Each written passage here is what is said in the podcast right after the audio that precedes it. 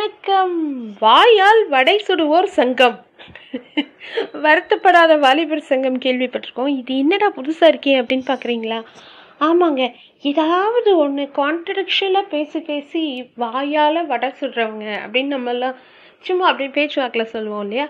அந்த மாதிரியே மாட்டிக்கிறவங்க நிறைய பேர் இருக்காங்க. பொது வாழ்க்கையில் ஆகட்டும் இல்லை சோஷியல் மீடியா பிளாட்ஃபார்மில் ஆகட்டும் இல்லை எங்கேயோ வீட்டிலே ஆகட்டும் இந்த மாதிரி நிறைய பேர் வந்து வாயாலேயே வடை சுட்டு மாட்டிக்கிறவர்கள் சங்கம் அப்படின்னு வேணால் சொல்லலாம்.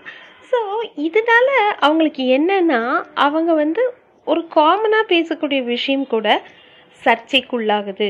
ஸோ பேசுகிற வார்த்தையில் கவனம் வேணும்.